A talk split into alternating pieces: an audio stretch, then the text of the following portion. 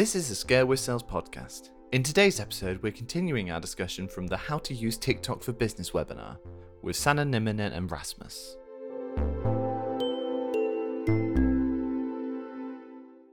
And authenticity is one thing, but you can also use this is not Saana necessarily saying this, but you have to take a stance. Like I did it my post from yesterday where I said like you should delegate poorly. I take a stance. That's a stance I have. I don't think you should delegate well. I think you should delegate poorly, and that is better than delegating well. It sounds like a counterintuitive, but I think it's like that gets you thinking. It gets somebody immediately commented on it. It's like, yeah, I don't agree. I'm like, yes, he's getting comments. There we go. So if you as a company, when you do this thing, if you take a stance pro and against something, that generates interest. If it's bland with there's nothing there. There's nothing for me to care about. But if there's something, we believe, like let's say with Fitful, we believe that children should be climbing and moving around in the home and make furniture that also double functions as climbing objects, instead of having a sterile environment where we're afraid of the kid falling. We think falling is a part of a child's learning. Let's say they'd say that. Now they split the audience. They have split. Some people, yeah, Fitwood, you're right. And some people say, no, that's crazy. The child might hurt himself. But now you see, we get this thing going. I don't know. That was not the purpose of that video that you showed, but I'm just using something that you using some type of statement, a positioning of yourself helps to drive interactions. It can be a bit dangerous, I have to say. Many companies that I've been discussing with about this, B2B companies have started doing that. Stopped doing that because they don't want to be in the middle of a PR crisis. So I understand that some companies do that and they do it well, but it's a risky business. I have to be transparent with you because if you say something that you think is not that bad, you can say that, and someone is like, get like the anger level is growing. So it's risky. It's also some advisors recommend doing that. I would say me personally, maybe I wouldn't do that. I say if you don't need to, don't do it. It's your recommendation. Yeah. Yeah. But it's very common that companies also do that, but it's a dangerous game. And I'm going to mention here, I don't talk about politics here. For me, it's business related statements that everybody thinks you should cut their lawn, once a week, and I say you should cut it every day. In that industry might be like that's a thing. Like, oh, you're taking a stance for the day cutters. Okay, So yeah. Anyway, how you should structure your video so that it works on TikTok, and you can also use it on YouTube Shorts, Instagram Reels, Facebook Watch if you need to. You should be starting with a hook. Maybe you're familiar with this, but it can be a written hook on the video. It can be a random movement happening, like the viewer is like, what's happening? It's interesting, what is happening? starts to get interested. The hook is where you are grabbing your viewer's attention, and you need to pay attention what you have in the beginning of the video. You can also start with a short story, like let's say in one sentence, one or two sentences, where when you're explaining the most common problem or the most common situation when your client is using your, let's say, product. One example of this could be like, let's say you're selling pillows, and you start your video with, let's say, are you frustrated when you can't sleep but your partner can? That's it. I'm like, I would be immediately like, yes, I am frustrated about that. Why does that happen to me? And then you continue like, I have something that is going to tremendously change the way you sleep. Ooh, I'm in. That's the hook. That's what you should be doing in the beginning of your video. When the hook is good, then you move to value. It's the second part. Then you don't need to be so quick when it comes to, you are giving the value. You're giving the solution. Let's say when it comes to a pillow, you're explaining the situation that you have, and you're explaining how your pillow that you're selling is so much better and what it does and tech, all that type of stuff. That's where you give the value, and you will end your video to call to action. You are making your viewer to do something, to follow your page, to visit your website, web store, whatever, or share this with your partner so that he can buy you a new pillow. whatever. Like, you need to have something, because now you have the attention and now you've given your pitch. You need to make the people do something with the information that you're giving to them. And this is something that I've been studying TikTok for 3 years now. And this is how each and every well-performing video is built. This is something that you should be doing as well. You get this also through experimentation, just what Saana mentioned on this B2B case, that they're running, they're doing 7 a week. So, you can even do 3 or even 1 a week. You'll be able to see statistics on like what's working. Like if we do this hook was this good hook, and then we had no hook, and you'll notice like, oh, well, the one with the hook works better. And then, okay, let's adjust the hook. Like you, this is also what we talk about, the move and target. If Saana says something like now, she didn't give too specific, but if she's saying something now, if we ask Saana again in 6 months or a year, she's like, nah, no, the hook is now different. This is the way you do it now. Because it's an experimental process. So for you as a company, starting is the hardest thing. Like you just got to get started. Then you will see, you will start learning some of the things that's going to work right away. Maybe very shortly, what we do is that we create at TikTok Marketing, we create short-form video content strategies. So if you don't know what to do and what to post, we can do it for you. We create the strategy based on the other social media strategy or based on your whole company strategy, so that it all goes well into that. Of course, on top of that, we create content calendars so that you have suggestions what you should be posting, what are other people posting within your industry, what are they talking about, what are the keywords that they're using. You have all that cleared out in a calendar. We also do video editing, copywriting, TikTok paid ads, and of course, as you saw in the beginning, we do optimization of your video. So if you have content already being posted on LinkedIn, on video content, let's say Instagram, we do the optimization so that it also works on TikTok. It looks different, as you saw in the beginning, but that's what we also do. And if needed, you can also outsource your content creation at our agency. One thing I want to add here is that what we do differently than others is that we, as of my background, I'm a consultant. I understand people who own companies, and I understand how business works in general. It's just not me saying that, okay, some TikTok guru said this, so this is what I'm going to say as well. It's actually based on data and studying how the content is being created for 3 years, and my background, of course, in marketing and all that. And as I've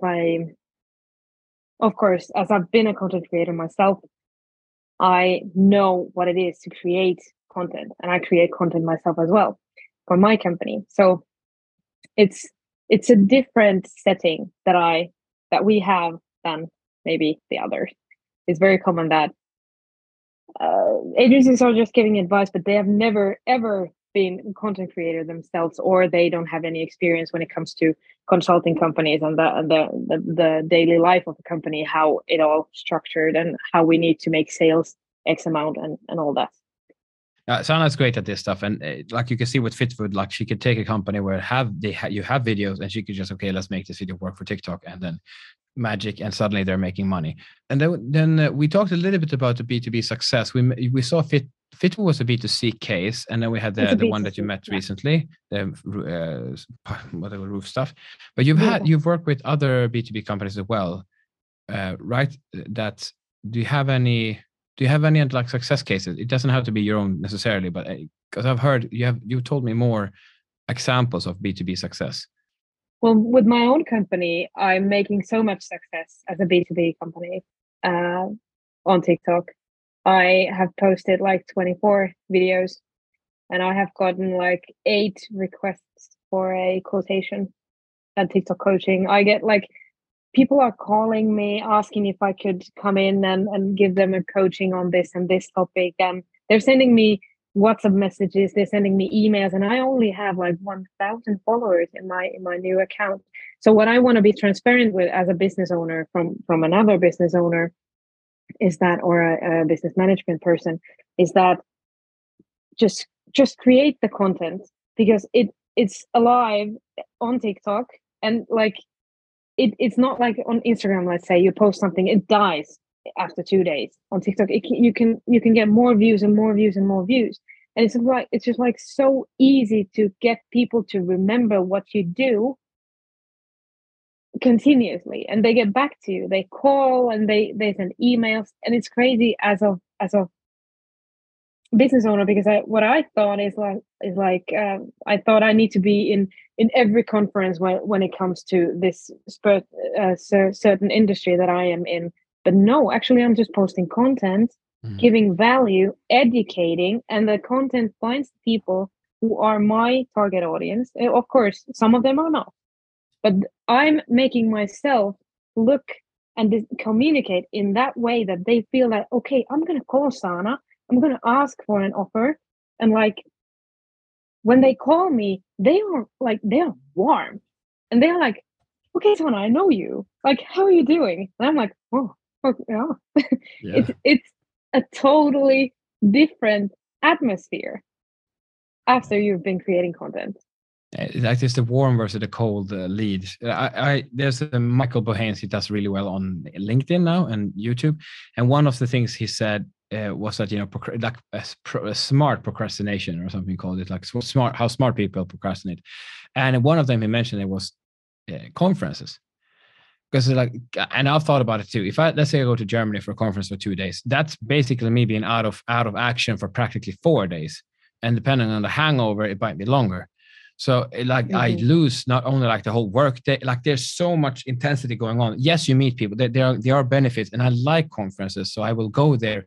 But I see that the business side is not as strong, like compared to what if I would have been making, instead of spending 4 days, what if I would have made, say, 4 videos, which doesn't take a whole day to do. That in your case would have leaded to, like on average, would have made 1 lead. So it's like we all, I don't want the, I literally don't want this digital media to be more effective than the actual real physical meat world. But apparently it is. It saves so much time. It's good. It's a great addition. Let's say if your business life used to look like let's say every month you're visiting one conference. It's exhausting if it's in another country and you're traveling and all that. What if instead of that, you would create content that would resonate, and you know how to build that, and you find the audience, and people are calling you there. You're getting leads, you're getting interest, and you have been, let's say, in the office just shooting videos, planning that. It's crazy. It's crazy. But I want all the information that I have to deliver that for you, because I think as a business owner, it's a game changer.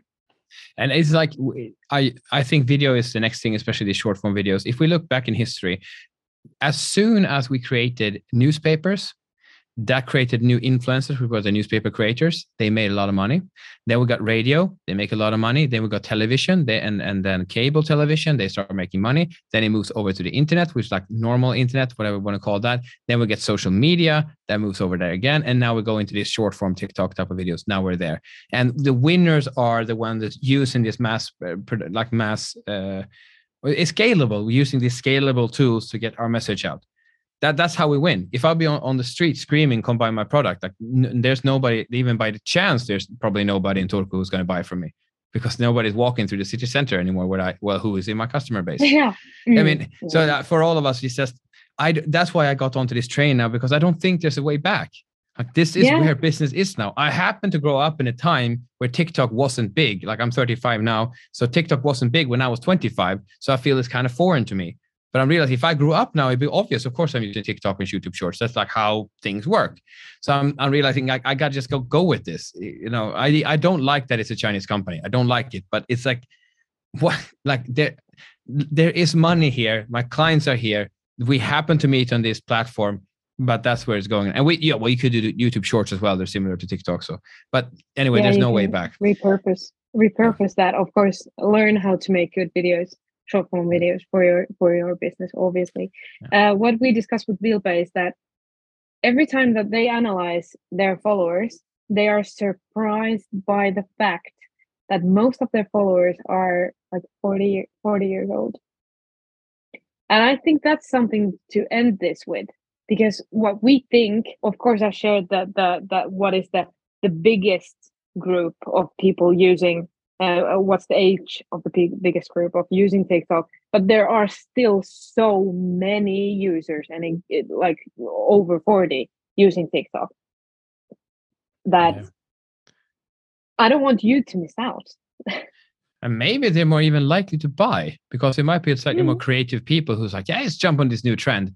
And if you want to do it in the long run, you should have different days to plan your content, to shoot your content, and to edit your content.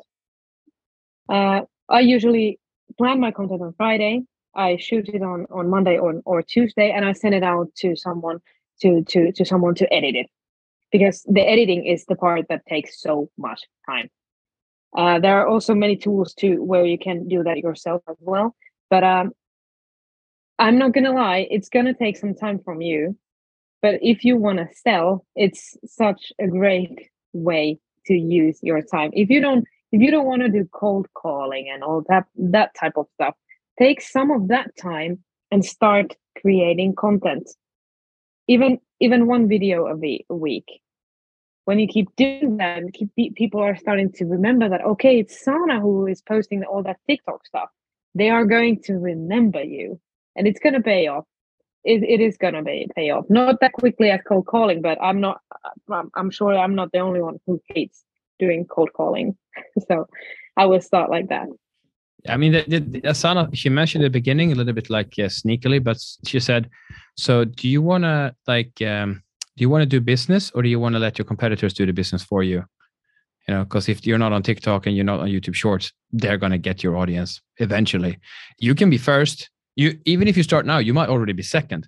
Who knows? But if you're like not there, you're going to be like, I see so many of these like old school companies. I see the guys are in the 50s, the guys who owns the company.